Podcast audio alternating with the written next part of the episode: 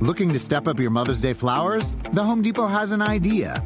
Let Mom's Green Thumb do some digging with colorful flowers, pots, and premium soils to bring out the most in her patios, walkways, and gardens. Right now, get Vigoro potting soil just $8.97 for strong, healthy, vibrant plants, indoors and outside. Shop our wide selection online and pick up your order in store and give Mom the gift of a beautiful garden. Get Vigoro potting soil just $8.97 at the Home Depot. How doers get more done. See homedepot.com slash delivery for details. The longest field goal ever attempted is 76 yards. The longest field goal ever missed? Also 76 yards. Why bring this up? Because knowing your limits matters, both when you're kicking a field goal and when you gamble. Betting more than you're comfortable with is like trying a 70 yard field goal. It probably won't go well. So set a limit when you gamble and stick to it. Want more helpful tips like this? Go to keepitfunohio.com for games, quizzes, and lots of ways to keep your gambling from getting out of hand.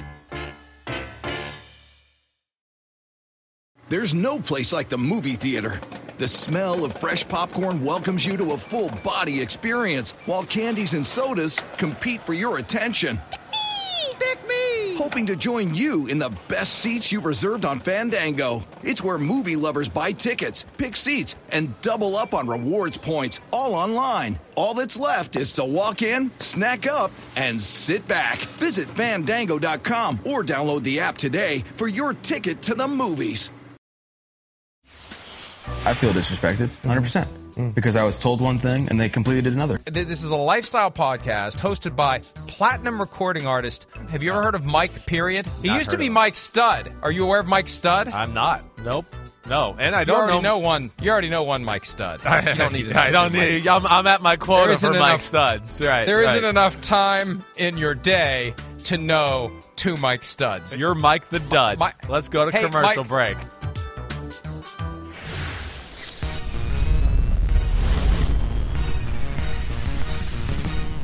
I don't know what that was. Wow. Wow. It's American, American Pie, Pie. Magic Pie. Mike. I mean, man, Well you're really- done. you're known for your body, that's for sure. Well done. Well Yes, done. you I've are. Been, I've been doing some ab work, baby. Man, what a what an unbelievable! You just you're you're just sexiest man alive material. I always knew it. I always knew I was working with a special guy That's like what that. But you know, Drew you here five Yeah, years right, ago. We're I coming know. up on five years. yeah, man, Is that's that- crazy. Is that something that makes you happy or something that makes you sad? It makes me think like uh, there's a lot of different emotions that go on there. It's like a time warp. That's what I know it's been so far. I, I- it's just like unbelievable that it's five years. It's actually been a lot of fun. So it's gone fast. I can't I can't complain about that. Now you know I definitely didn't come here because of your sexiness or the way you looked with your shirt off. That's for sure. Let's just clarify that. Yeah, yeah, Mike. Yeah, go, go, go. That's Malcolm in the Middle. You have- you have more hair on Bryan your Cranston. chest than that right? Is that Bryan Cranston from Malcolm in the Middle? That Uh, must be. He was the only adult male on the show. That was Bryan Cranston pre Breaking Bad. Uh, I'm in. I actually am in better shape than that. I will. I will. I will boast. not that it's a high boast. I'm not- I am in better shape than that. Uh, you know, you got to throw out when you throw out comments like that. There's a little definition in that body right there. I mean, that guy has no, a no. little chest and like He's- yeah, it's no, a little he's- but he's- flabby on the bottom, but Yeah. not bad. I mean, uh, you send a picture and you do that dance in front of the No. mirror tonight, and then we'll compare and we'll see who has a better That- body. That's never. That's never happening. That's never happening. But I can tell The you, I am. I am one of the one of the benefits of the pandemic, and you would not think this would be the case, and I am probably in the minority. I have lost weight during two years of not going anywhere. Yeah. How does that happen? I, I I don't know how that happens either. I don't know. I've gone the the opposite direction here as of late, just because, of course, life has freed up a little bit, and we do seem to be go to restaurants a little bit more. To where I'm now starting to put weight on because just kind of you know being a little more social than maybe I used to be. I think the restaurant is the key. I think you don't realize how much fat and calories is Definitely. secretly trapped in what you order. Yes. Like one of the reasons it tastes good is everything is cooked in a stick of butter. Right, right. Right? You don't you don't know that. There's no calorie count. And yes, at some restaurants there is, but come on. Do we I mean, do we yeah, do we really, know? believe them exactly? We- I know. They just pull a number out of the air or somewhere else and put it on the menu. Like who's checking, who's coming in from the local health department or whatever agency would have. I guess it would be the health department and and and taking the meal and doing a full caloric content. So Well, yeah, challenge flag agreed. galore. I think that's I think that's the easiest explanation as to why I've lost weight during the pandemic because we would go out to eat two or three times a week. I, I, I- One I- or two. It's it's real. I, I think if you're doing dinner too, the other thing that happens at a restaurant is you always tend to order dessert. Where like at home, I can leave it alone. I can eat my meal and be done for the night and go dinner okay over. I don't know what it is about the you know someone whether it's a kid or the wife or whoever is going to bring up. Well, do we want to get dessert?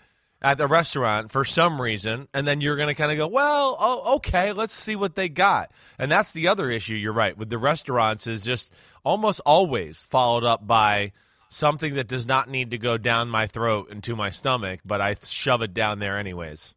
Do you feel more compelled to buy at least one dessert to be shared by two or more people at the table if they have to carry that tray over? I think that tray is a psychological tool to get you to feel like you have to get a dessert because somebody went to the trouble of bringing over the tray or the cart with the dessert options on it. Well, That's a hell of a psychological. It does put pressure on people you. at restaurants. You're right. I don't. I, I can't say that I go too many restaurants that do, do that a whole lot right now. But you're right. I, I won't deny that when that comes up, and you know whatever your waiter, your waitress who's gone through the extra you know effort to bring it all over and explain it all, you do kind of feel bad if you don't order something. I will. I will say that. I concur there.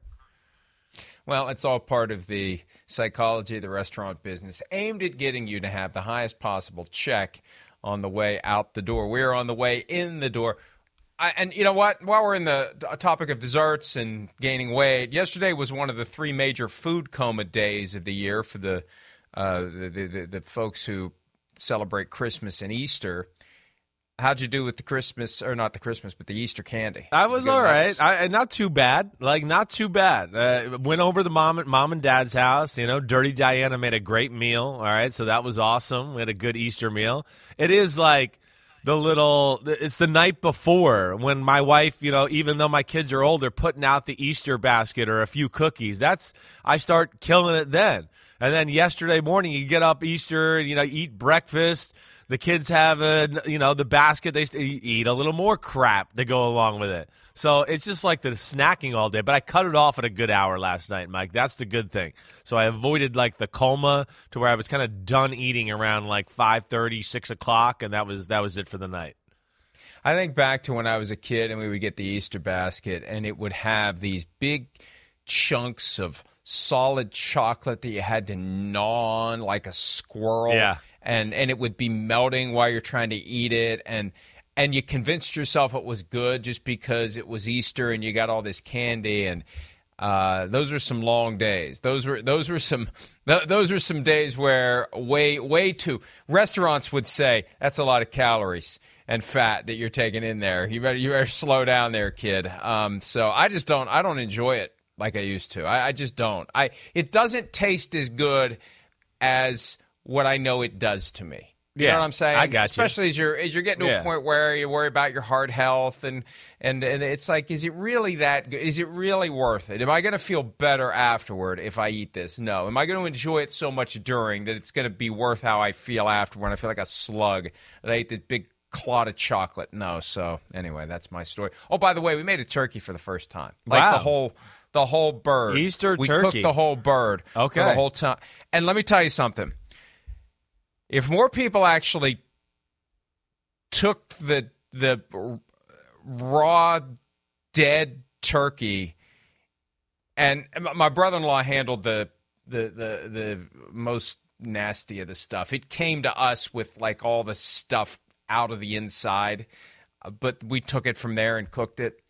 That whole process there would be a lot more vegetarians in the world if people had to do that on a regular basis. It's one thing to sit down with a plate of like nicely sliced turkey breast and you know it's there and you you'd say oh this is pretty good to actually like handle Yeah, what was the the, turkey and the gizzard and all that all kind that of stuff, and Yeah, it really right. sends home to you this you, this was once a living breathing creature yeah. I think a lot. I think a lot of people would opt for you know salads and soy and things that weren't alive. That's just that's my that's just my observation. I'm not saying anyone should. Yeah. I still ate I still ate the turkey. Hell, Yeah. I went through the trouble of cooking that damn thing. I was eating it. But I just think if more people actually handled the you know the thing, Yeah. it would it would be it would be there would be more people who'd say I'm not sure we should be doing this. I don't disagree with you there. I think there's probably a lot of foods or at least meat products where people saw the pro, you know, the process that went about to, to make that hamburger or whatever else, they might go, oh, I'm not sure about that. I, I know I'm one that needs meat. I cannot be a vegetarian. So there's got I got to have some of it. And I even though like we have chickens around the house and all that, I don't know. I have a bil- ability to block it in my brain and go, "What? All right, let's have chicken later." I don't care. My wife and my daughter, they had a little issue with it for a little while where they could not compartmentalize that aspect you're talking about. Uh, I don't know. To me, I, Yeah. I, was able to do it. I, I well, I look, uh, it, and I'm sure plenty of people don't even don't even have that thought. But I just think if if everyone did it, you know, like like if I get lobster somewhere back in the days when I went to the restaurant, like I'd never want to see the thing. Like I, I just just give me the meat. I don't need to see the Yeah, carcass. I don't right. need to know that this was a thing. Not that I have a whole lot of sympathy for that giant, oversized space alien creature that crawls in the bottom of the ocean that we somehow think tastes good, although it does. That's the irony of it.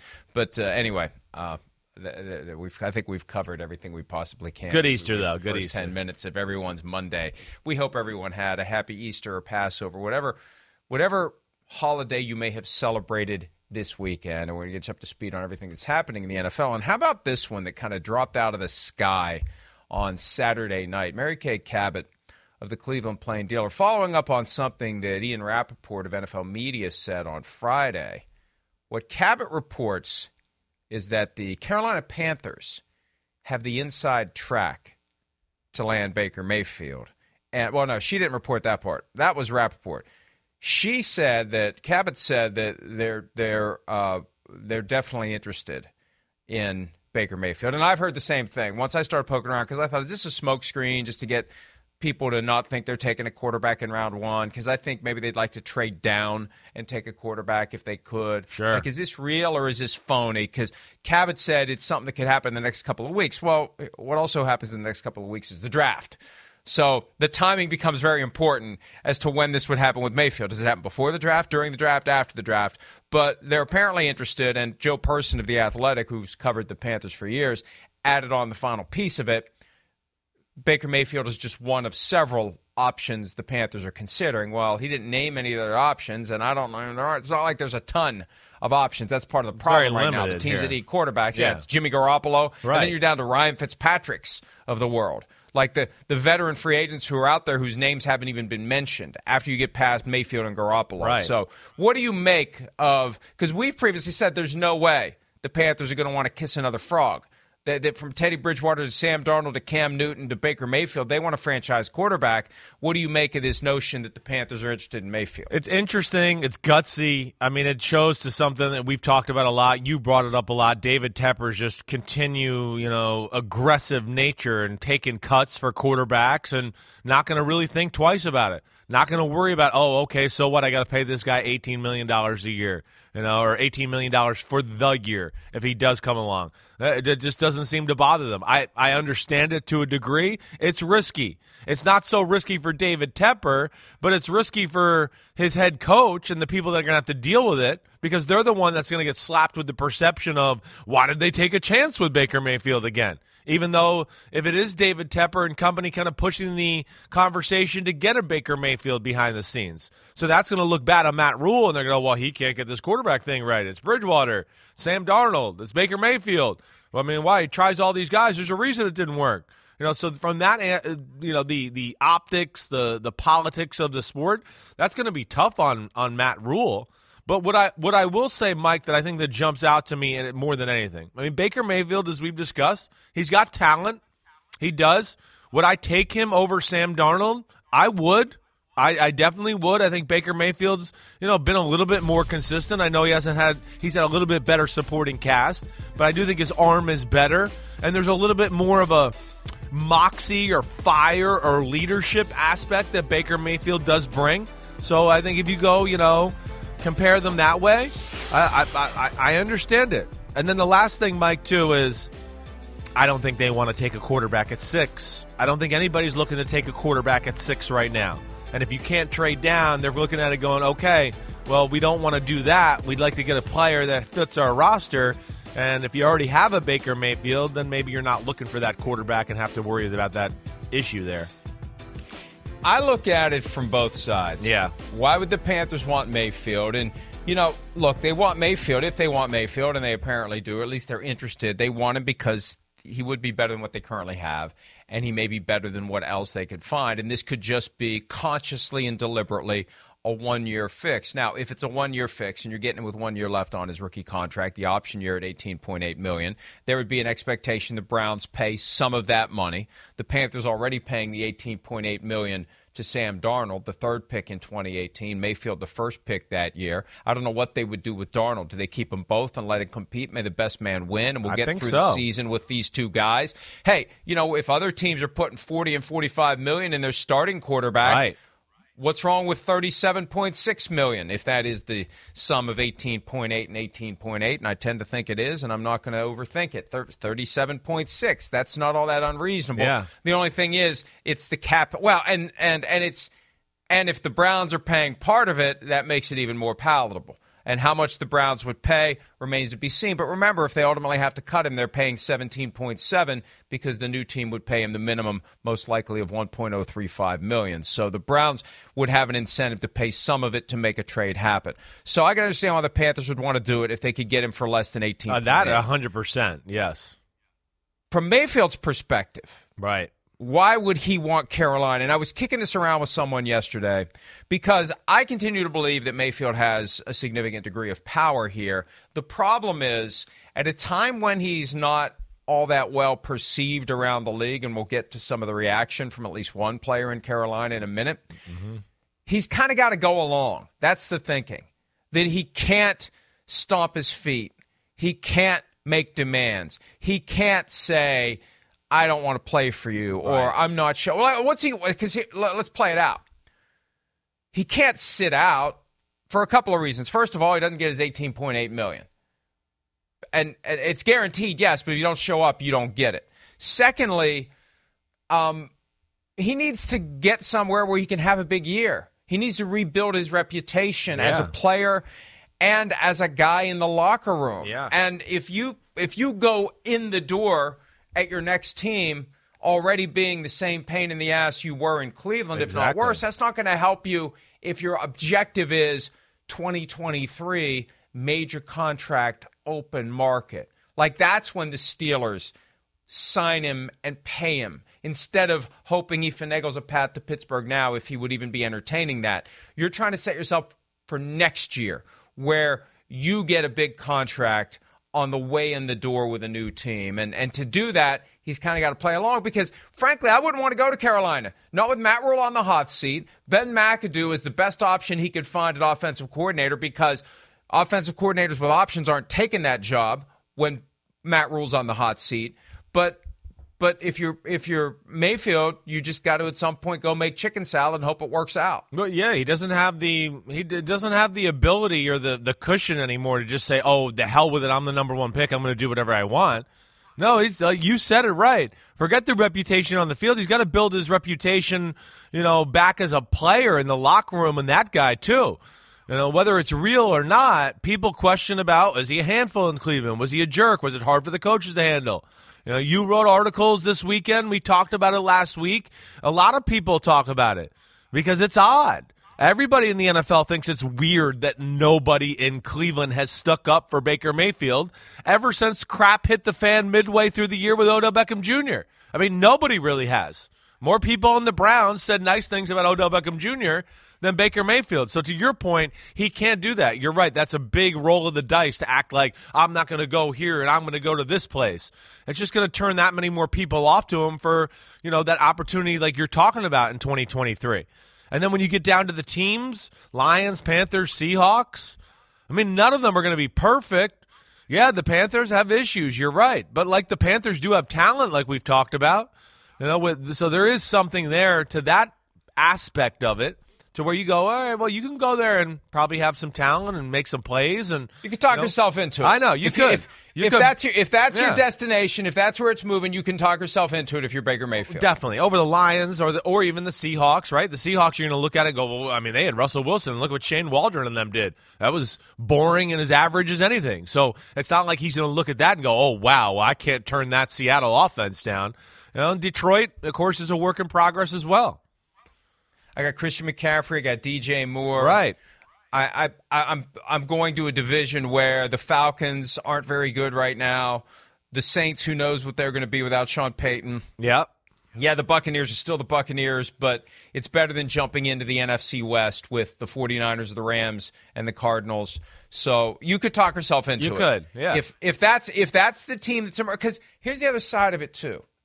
We heard Baker Mayfield last week with Mike Stud, now known as Mike. Period. We heard Baker Mayfield say Seattle's the most likely option. What have we heard to suggest that Seattle is even remotely interested? Now, maybe that the Panthers are emerging as a real player could make Seattle move because I think Seattle's like we don't have to do anything. We're just going to sit and wait here.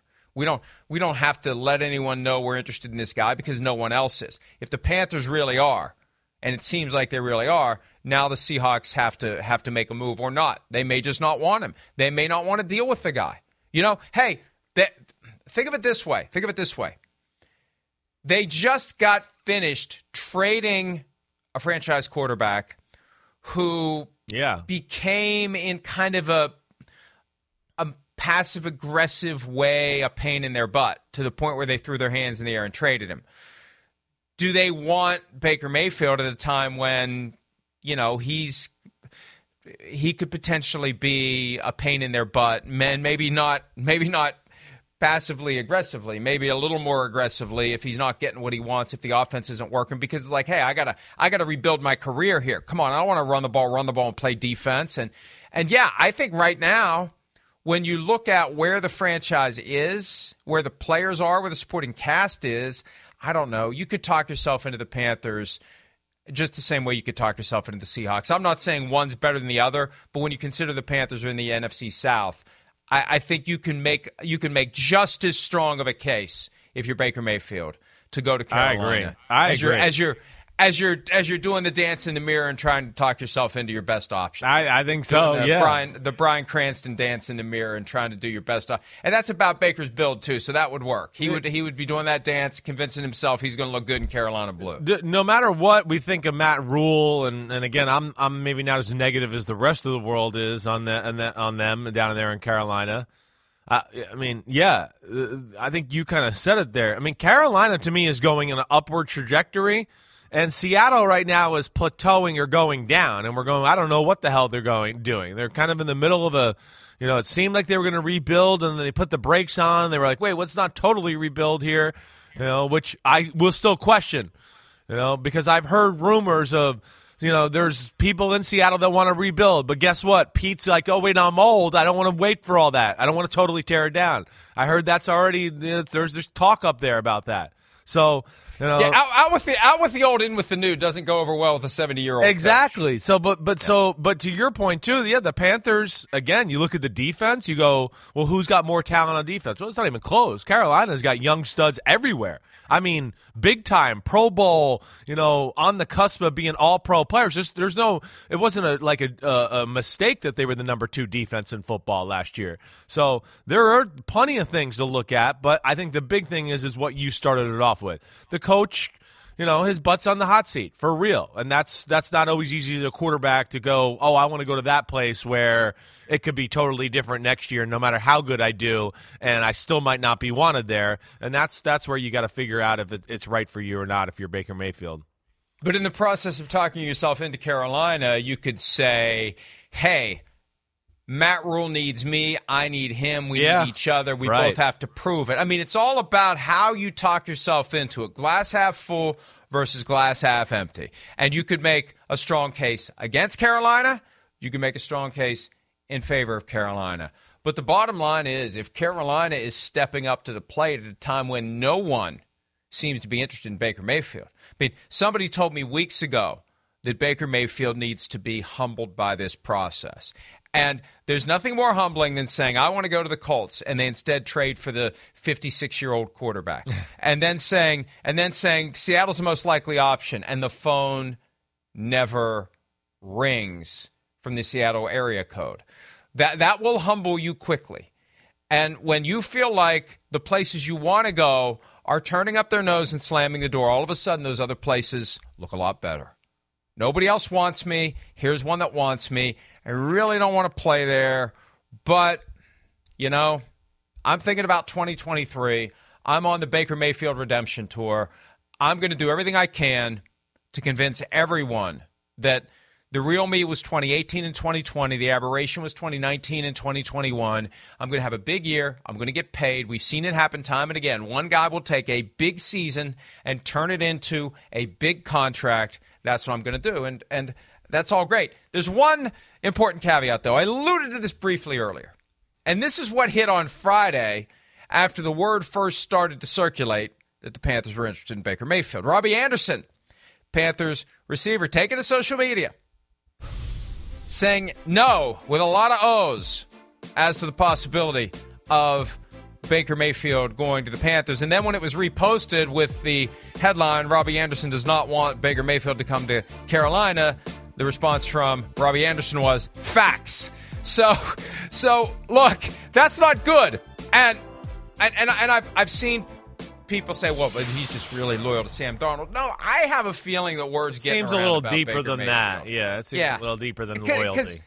Yeah, I, I think I think he's hearing some things, and it's funny because the photo that we found when we posted it Friday night is Robbie Anderson and Jarvis Landry before a game talking, and Landry's kind of got his mouth covered, and it's like, yeah, people talk, especially guys who play receiver. They work out together, they know each other somebody pointed out, and I, I should have looked this up. I think Rashard Higgins is currently on the Panthers. Is he currently on I the think Panthers? He is. We I believe he that. is. Right. And he was in Cleveland, so yeah. word word will get around about if if if there's if there's not a great feeling about Baker Mayfield, the guy, it's going to get around. And it was enough for Robbie Anderson to come out and say what he said. So at a bare minimum, if the Panthers are going to do this, they they better they better have a sit down between Robbie Anderson and Baker Mayfield and clear the air and figure this out because that's not going to be the best way to get everyone on the same page. Definitely not. I mean, uh, yeah, yeah, that's not how you want to start out a, a new relationship. There, it was like, oh yeah, our number two receiver who's pretty talented and a big time player does not want you on the roster and doesn't want you here, and is a fan of the guy that you know you're competing with is going to be the backup. Yeah, you got to clear the air to a degree, but I think it, it just speaks to that big question that we we have about Baker Mayfield a little bit. You know what what exactly is he? How is he exactly viewed through players? There's a lot of rumors out there, and I think you know mo- most of them tend to lean towards kind of what we've been talking about. You know, just yeah, not a bad guy, but not the easiest. You know, not that the guys in the locker room hate him, but I don't think they love him either.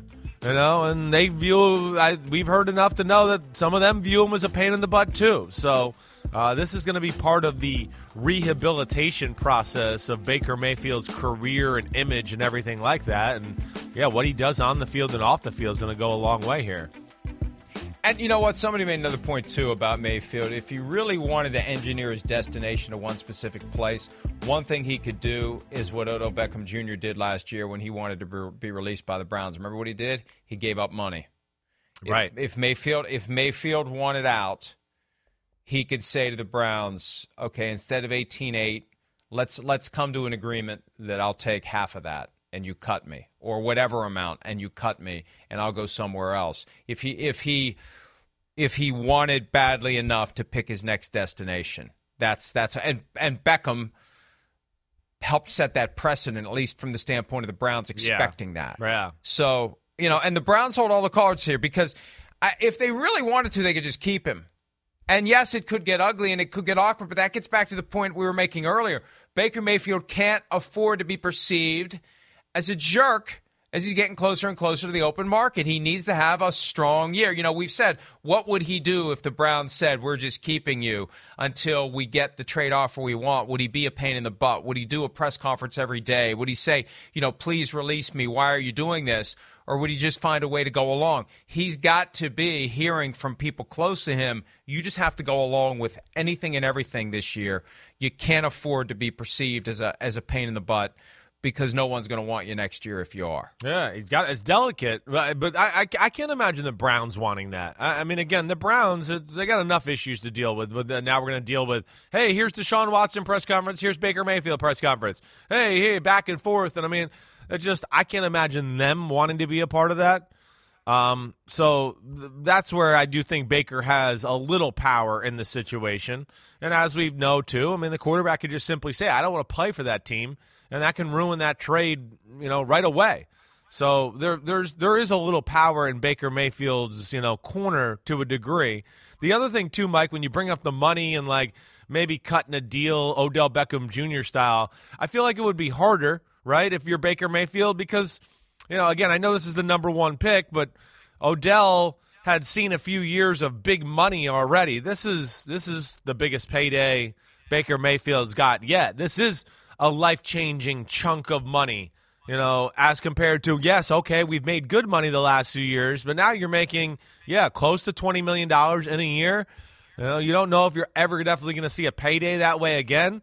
Are you really going to chop, you know, a big chunk of that away to go, "Ooh, I hope it works somewhere else"?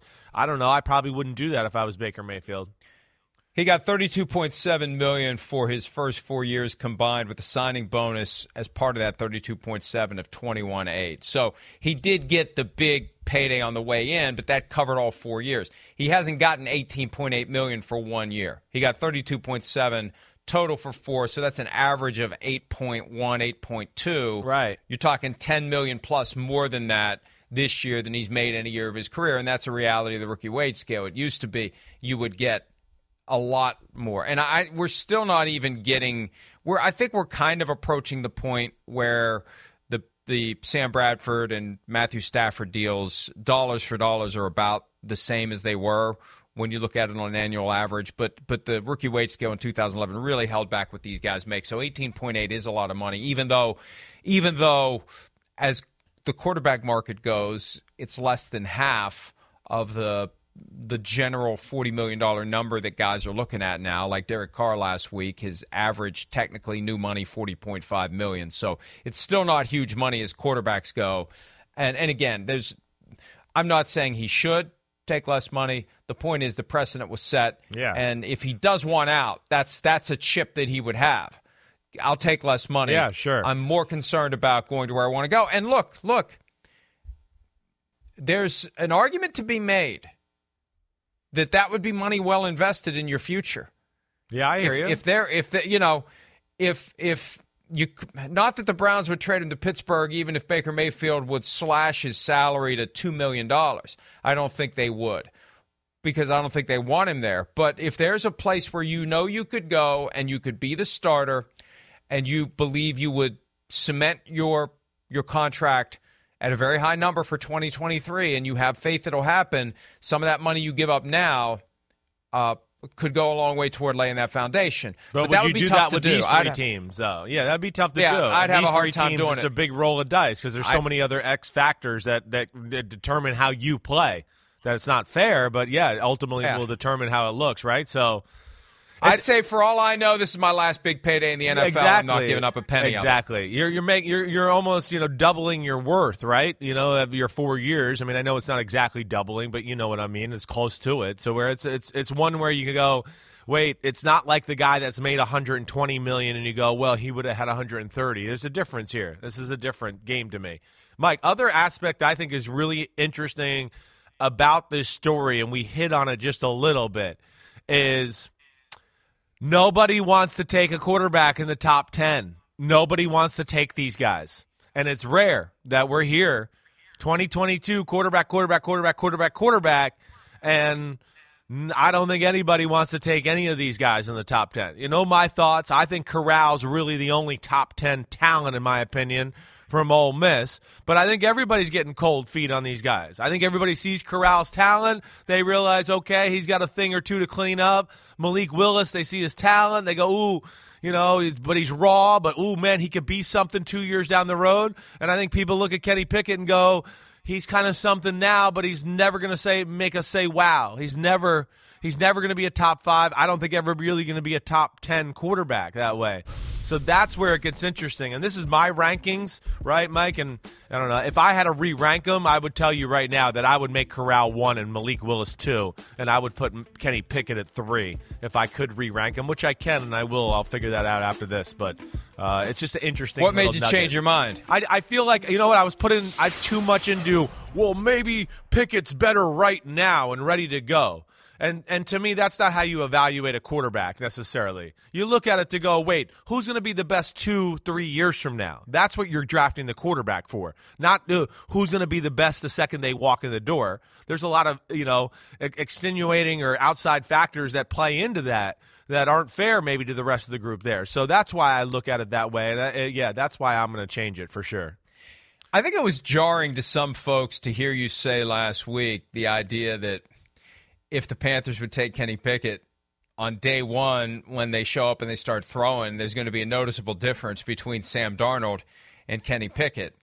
And who really wants to put themselves in that spot? That's right. Where they're justifying internally right out of the gates that that they made a smart move with a guy who who doesn't throw it around the same way Sam Darnold does. It That's just yeah. That's tough. Right. That's tough. We talk about that a lot, right? We've talked about. I mean, that that's that is tough, and it, it just again, you know, football players, athletes, the Robbie Andersons in the world, they're going to go. "Well, Darnold's throwing him in here faster and harder than Pickett. We drafted him at six. Why? What do we? Wait, but Darnold, Darnold's release is quicker. He gets the screen pass. I wait. So what? So we're just going to have to wait for the. Well, let's see if this guy can play moment. Can he play? Can he play? Can he play? And until then, you're going to have everybody in the team going yeah, this guy Pickett, we like him, but I mean, we're not like wow, ooh, ooh, ah, ah, ah. and that that to me is risky, and we've talked about that. That can make things very interesting in a locker room. The uh, the Pickett dynamic also has emerged in Detroit, Yeah, where uh, I'm not going to make any snarky comments about hand size comparisons between Pickett and, and Jared Goff. I'll leave that to others. I'm just not in the mood for that today. But uh, it's a but- handoff. but but Kenny Pickett reportedly going to visit the Lions this week, and look that I, I, the moment that Dan Campbell says we think we can win without an elite quarterback, that is not the kind of glowing endorsement that you'd be looking for if you're Jared Goff. They knew what they were doing with Goff, and look, folks, I, I know that every team at some level the organization will tell you every year their goal is to win the Super Bowl. Even the Lions, who have never even been to a Super Bowl, who haven't won a playoff game in more than 30 years, they will tell you, some of that organization will say, what, hey, what's your goal? Our goal is to win the Super No, it's not. And last year, they're just trying to begin their way out of their latest reboot. And they had an opportunity fall into their laps where they could pick up two first round picks and a third round pick for a quarterback who wanted out. And as part of that, they had to take on a quarterback that the Rams desperately wanted to shed. They wanted to get rid of that contract. And, you know, Martin Mayhew, the Washington GM, complained several weeks back that it was kind of an inside job and no one else had a chance. Well, you had Brad Holmes who went straight from the Rams to the Lions, took over as the GM. Holmes knew what he was doing. Campbell knew what he was doing. They understood what they were doing. They were taking someone else's trash on as their starting quarterback, and they were just going to hold their nose and get through it for a year or two. That's what they're doing with Jared Goff. They know Jared Goff is not a franchise quarterback. They understand that they are just trying to hold it together and get through a couple of seasons while they build the culture that they believe will be their long term future.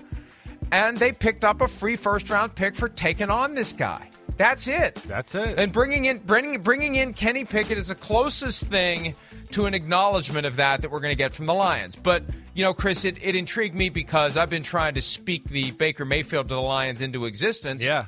The moment they start taking a look at these rookie quarterbacks, why aren't you taking a look at Baker Mayfield? I hear you. I hear Why you. aren't you? I know. I know. I don't. I don't. I don't think it's crazy either, Mike. I mean, when you first said it, like you know, three weeks ago, I kind of went, eh, I don't think so. And then I feel like within 24 hours, the more I thought about it, I went, I think that actually makes a lot of sense. Uh, I, I, it's it'll be interesting. I think even with this, the Lions. I mean, you're right. You knew they knew exactly what they were doing here with Jared Goff. They knew it. They they were just into acquiring the assets of the the trade and and getting the picks. And then you know with the Kenny Pickett here visiting too, that's where you know it speaks to what we were talking about. The the Lions aren't bringing him in town to pick him at number one. Everybody. This is this is what this is the, the the tea leaves are showing the quarterbacks are falling. Kenny Pickett's falling. This is for pick 32 why he's being brought in there to talk to them right now. Uh, that that's what this is for. So that's where this is crazy. I just feel like the NFL draft right now is, yeah, the Baker Mayfield aspect. We got Jimmy Garoppolo out there. We got a few teams that need quarterbacks. And then we got rookie, young, draft draftable quarterbacks that I think the NFL's not sure about or doesn't want to invest at least a high pick on. And uh, it, it's the first time in a while, Mike, that I can say I have no feel for who's kind of hot on the quarterbacks or where they might go. It's the least feel I've had. I've had a pretty good feel almost every year, at least with a handful of these guys to go, oh, I think they like this guy, that guy, that team likes this team. I, I'm in more in the dark this year than ever before as far as who with who. There's another reason for the Lions to do their due diligence on Kenny Pickett, Yeah. holding that 32nd pick in the draft. Right. If Pickett is sliding in that direction and someone starts contacting the Lions about trading into that spot, the more they know about Pickett, the more intelligently they can negotiate with that team. I've made that point before. You as have, relates to guys right. At the top of the draft, and when I when I saw Pickett going to the Lions, like surely they are not doing their homework in the event that someone wants to trade up to number two for Kenny No, Pickett. right. This is 32 on the clock. The first night of the draft is coming to a conclusion. Somebody wants to springboard back into the round, and at least the Lions can say, hey, you know, we brought this guy in here, and uh, we know this, we know that, we think this, we think that. We think you need to offer us a little bit more if you want to be the team that comes up and gets this guy. So they at least can say it, and it's not it's not just BS. Sure. They can back it up. We brought him in. Right, uh, right. Bring him in, and, and and who knows? Maybe if maybe he has a grade on their board to where if he is sitting there at 32, he was the 17th graded player on their board, where they go, so we got to take him now. It's it's it's too good to be true. Or maybe you know even even even if he's on the board at 27, maybe they're the team that wants to trade up a few spots to make sure they get him. I think there's a lot of things there, but uh, what is weird is the quarterback conversation for the 2022 draft is different than years past, and it's it's two, maybe three in the first round, certainly. And I don't think any are going to go in the top 10. I don't, Mike. Because here's the other thing as I get a feel for the draft, Mike, we might not have like the superstar Jadeveon Clowney, Myles Garrett in the class this year. But the one thing that's very apparent to me as I go through each position group is there's two or three guys at each position group that clearly stand above the rest. And it does fall off after that. And that to me is where I think also is going to hurt the quarterbacks because I think some of these teams in the top 10, 15 are going to look at it and go, wait, there's only one or two of these guys to be had here that can fill our desperate need on our football team. Do we really want to go with the quarterback we're not sold on, or are we going to get this guy that we are sold on and he can help our team for a long time? And I think that's going to play a factor in this, Mike, if that makes any sense. And the way the Lions contract with Jared Goff is structured, they can dump him after this year. They were Right. kind of stuck with him through this year. They inherited a, an eight figure roster bonus that was already fully guaranteed for this year. They took him on knowing that he was going to be on the team for two years. That doesn't mean he's going to be the starting quarterback all year this year, but it would make sense for them to be exploring other options. And, and yeah, they could get into a little bit of a cap crunch if they uh, end up paying a lot for Baker Mayfield. But, but again, I they've they've got to be thinking about life without Jared Goff. Kenny Pickett could be the answer, or it could be laying the foundation for a trade at the bottom of round one. But regardless, that got my attention, especially Yeah. because I am trying to will Baker Mayfield to Detroit into existence for a reunion with his good buddy boy who made him the first overall Are- pick four years ago, and it just fits. And it's It funny. I got Lions fans pushing back on it, like don't you you don't have a Super Bowl team up there, folks. And I would take Baker Mayfield over Jared Goff right now. Definitely. Am I missing something? No, you're not missing something. A hundred percent, definitely would take that. So, so, but you're. I just want to make sure. So you're pushing that harder now than Baker Mayfield to Pittsburgh. You're you're more onto the the line. Either one. Yeah, either I'll take one. either one. You, like I don't either think- story. I don't think Pittsburgh's happening. Yeah, I don't right. think Pittsburgh's happening Right. because I don't think Baker Mayfield is going to push back hard enough to engineer his release or wait to be released if the Browns would push it all the way until August, right? Or even, I mean, the ultimate chaos would be the Browns keep him on the team up until the trade deadline. But he needs to go somewhere where he can play, and the sooner he gets there, the better. So Yeah. Pittsburgh would be fascinating.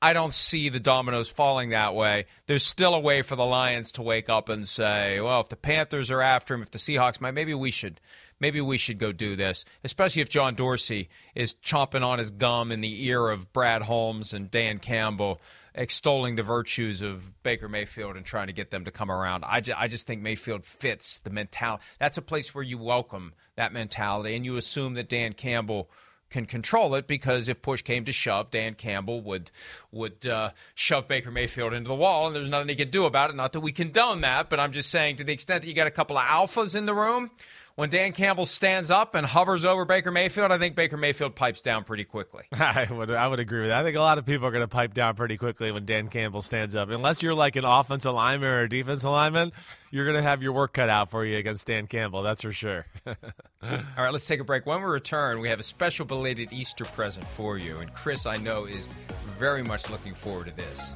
USFL highlights the Yes. debut slash return of the league that we first saw 39 years ago, though it's not the same league, different league altogether. We'll show you some of what they did this weekend when PFT Live continues right after this. The longest field goal ever attempted is 76 yards. The longest field goal ever missed?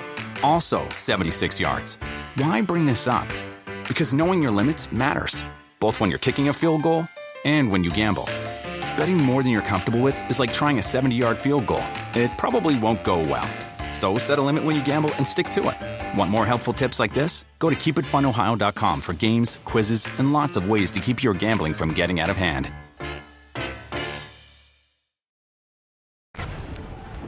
Saturday night in Birmingham.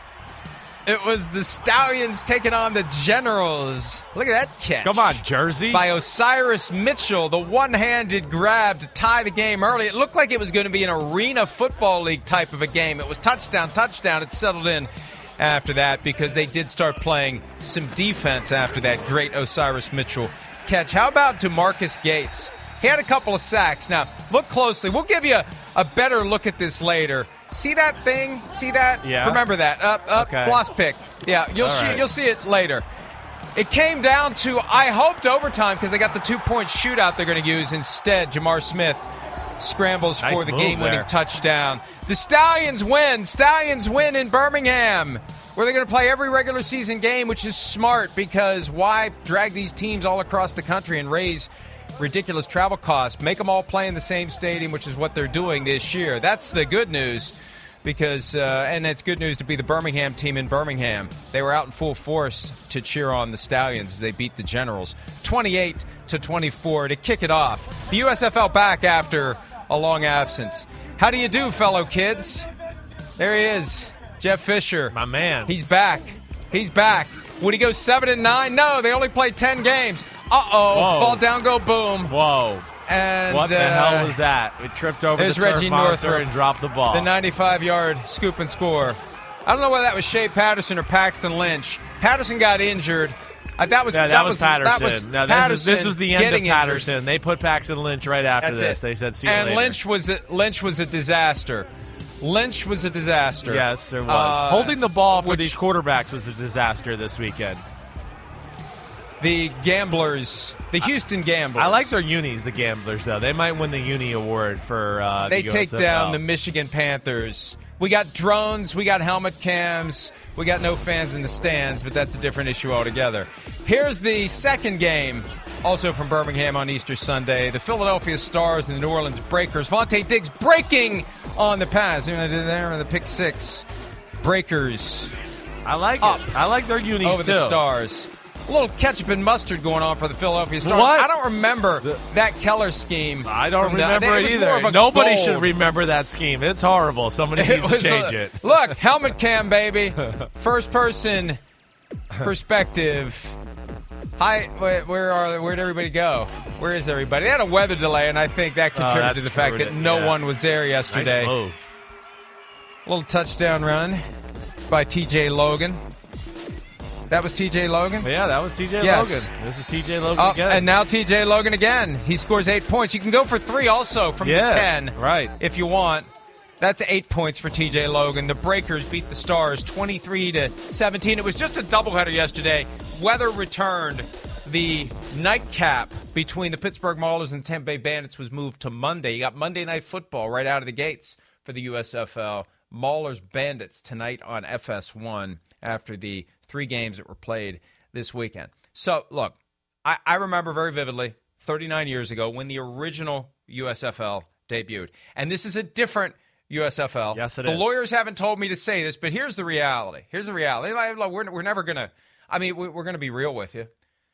The old USFL, the people who own those rights have sued the new USFL, and they tried to get a judge to prevent the new USFL from using any of the names and logos. But one of the problems is they kind of sat on it for months and they drop it out of the blue. And the judge said, no, we're going to let this go forward.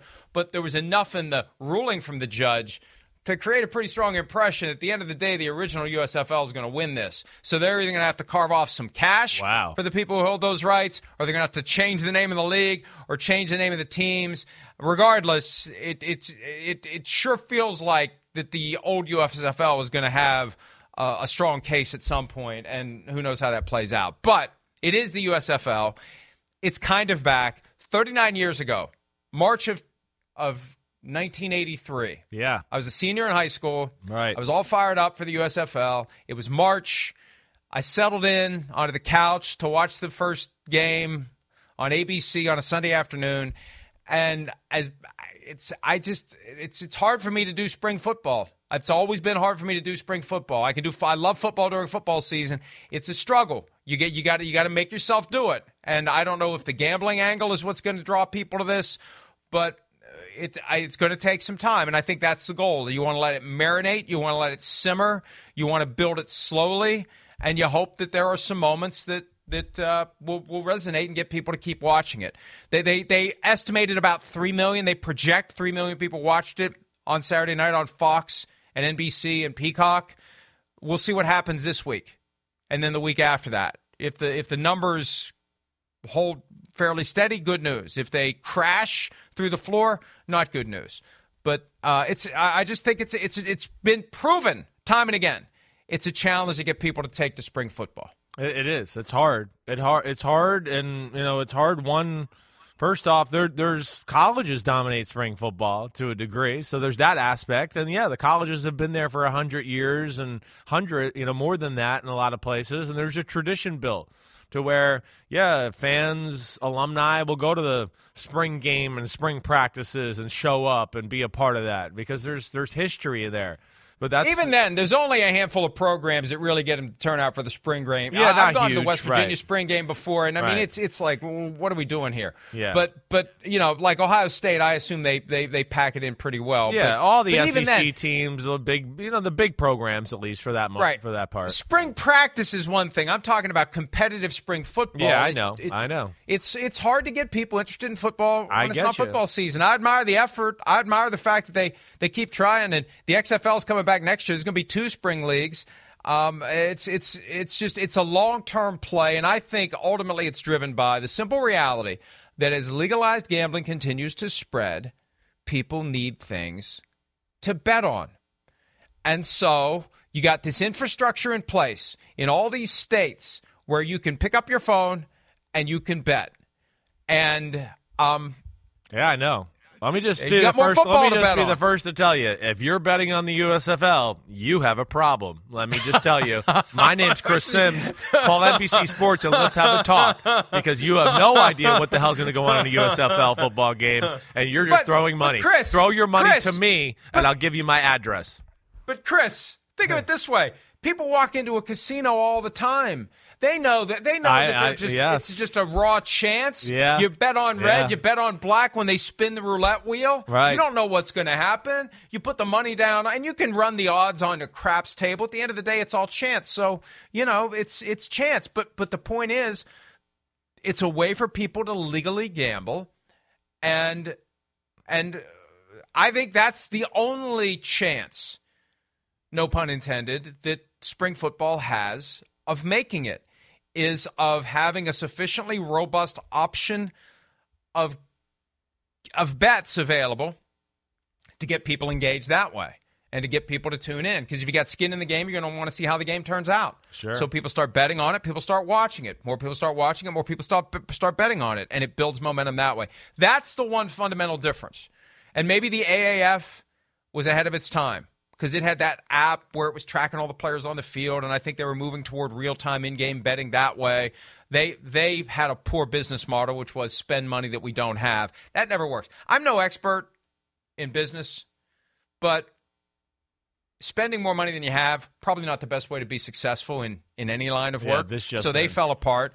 They, the pandemic is what derailed the XFL a couple of years ago, and and now I, look the fact that both the USFL and the XFL are trying to stake out the same turf tells you that people see there's an opportunity there. I don't think this is just delusion. This isn't Jack and the Beanstalk type stuff. There's an opportunity there, but it's not something that's going to develop quickly and you know it's going to be b-level talent people just have to get used to that it's going to be be the best 90 times 32 guys are spoken for by the NFL right now so this is the best of the rest and there's still plenty of other guys that can play football that aren't good enough to hold one of the 90 offseason roster spots on an NFL team Yeah, there is, there is, but is it good enough to make you tune in with all the other things that we've talked about? That's going to be the million dollar question, or just to see if they can last, you know, the test of time. There, definitely.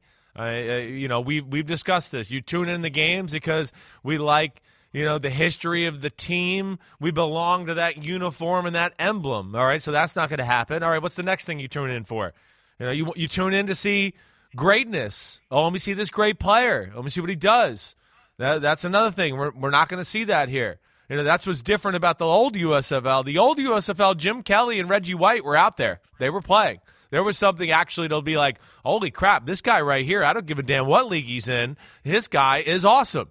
And that's not the case. So, yes, there's going to have to be something that sets the league on fire to a degree or gets people to finally start tuning in and hopefully they can hang in there and, and make it work. and you know there are other little tweaks they're going to have to make and and and I understand the financial strategy behind playing all the regular season games in one place. It's smart. The travel costs can be crippling. You don't have that at all. You just hunker down in Birmingham. All eight teams are there. They play in the same place. That's fine. But but I can't emphasize this enough. You cannot have constant TV images of no one at the game because nothing is going to get people to turn the channel faster than seeing a shot of no one there. Because if no one who lives in the town where these games are being played Yes. bothers to show up, Right. why am I watching this? Exactly right. That's And I- that I listen, agree. our top our top search term yesterday for people who found their way to PFT through search engines was Panthers gamblers. Why, where are the fans? That was the top search term. Right. And that is jarring to see football played non pandemic in a stadium with no one there. There's a little cluster in the middle, but that's it. It can't be high school JV crowd or or or people It's won't not excite it. you at all. No, there's nothing to be excited better, for. you know Yeah. what? You're, be- you're you know you're better off doing like old school studio wrestling. They used to call pro wrestling studio wrestling. You know why? Because they did it in a TV studio. Yeah, I remember. They had like that. 20 people there, and the camera angles made it look like it wasn't so poorly attended. Yeah. you need to do it. You maybe need, you need to do it at a facility without stands or with not many stands, a specially constructed hundred yard field where you can present it in a way kind of like that fan controlled football where you don't notice no one's there. Yeah, I hear you they- there. They, I they, think that's they- real. You can. You're not going to survive if you have constant shots of empty bleachers. Yeah, I was talking to some of the No, other writers yesterday. Nobody People they were with family. They're they put the game on. People were like, "What the hell's going on Yeah, here? Where is right. everybody?" It's the Yeah. first thing you notice. Definitely. So they got they got to do something about that. Our free our free advice. Not that anyone's asking for our advice. Our other piece of advice too. I would I would suggest that the USFL adopt a rule that prevents dental implements from being used during the game. We we talked about this earlier, but it really bears repeating. The uh, and I want to get the guy's name right. DeMarquis Gates. He had a floss pick, a placker in his mouth during the game. Now, apparently, the one that he had is rounded on the back end. I have these things. The back end of it is sharp. I would not want to run around during a football game with the placker that I have in my mouth because the back end is sharp for like, you know, uh, placking, you know, removing plaque not with the this the thread, but with the little sharp plastic end. So, r- regardless, I don't understand what the statement is. I haven't. I, I'm not nearly young enough to get the reference. But I saw that and I was like, "What in the hell is going on here?" I, I I don't know either. I don't you know is he flossing out there like you know like he's you know showing off? Is that what he meant? I don't know. That Or- just that just something or- that that just feels like something that when you're hitting full speed playing football, that could end up in places. Uh, yeah, that I are mean, not good. Lodged in your throat is uh, specifically Yeah. where you're worried about. Yeah. Yeah, I, I've never Up seen that one. That's a new one there for me. I've never Yeah. seen that before. Yeah. Uh, eh, but but I assume he's not. If eh, maybe they'll have press conferences this week and they can ask him, "Do you have the sharp end or is it the round end?" I assume he's got the round ended placard. But uh, that and and look, that was a memorable moment. But for me, if that's the one thing that stands out from the weekend, eh, you know, we, We got some work to do. We're getting there. We're getting there. We're giving. But hey, hey, look, we're giving it a chance. Everybody's giving it a chance. Three million projected by the USFL tuned in to watch. So they sampled it. We'll see what happens this weekend. We'll see what happens tonight. Maulers, Bandits, 7 p.m. Eastern, FS1, USFL. Week one concludes with Monday Night Football. All right, uh, that's probably all we can say about that. Let's take a break. Plenty of guys are looking for new contracts right now. We're going to talk about Kyler Murray and some receivers who may not be doing much on the field until they get what they want in their bank account. More PFT Live right after this. The longest field goal ever attempted is 76 yards. The longest field goal ever missed? Also 76 yards. Why bring this up? Because knowing your limits matters, both when you're kicking a field goal and when you gamble. Betting more than you're comfortable with is like trying a 70 yard field goal. It probably won't go well. So set a limit when you gamble and stick to it. Want more helpful tips like this? Go to keepitfunohio.com for games, quizzes, and lots of ways to keep your gambling from getting out of hand.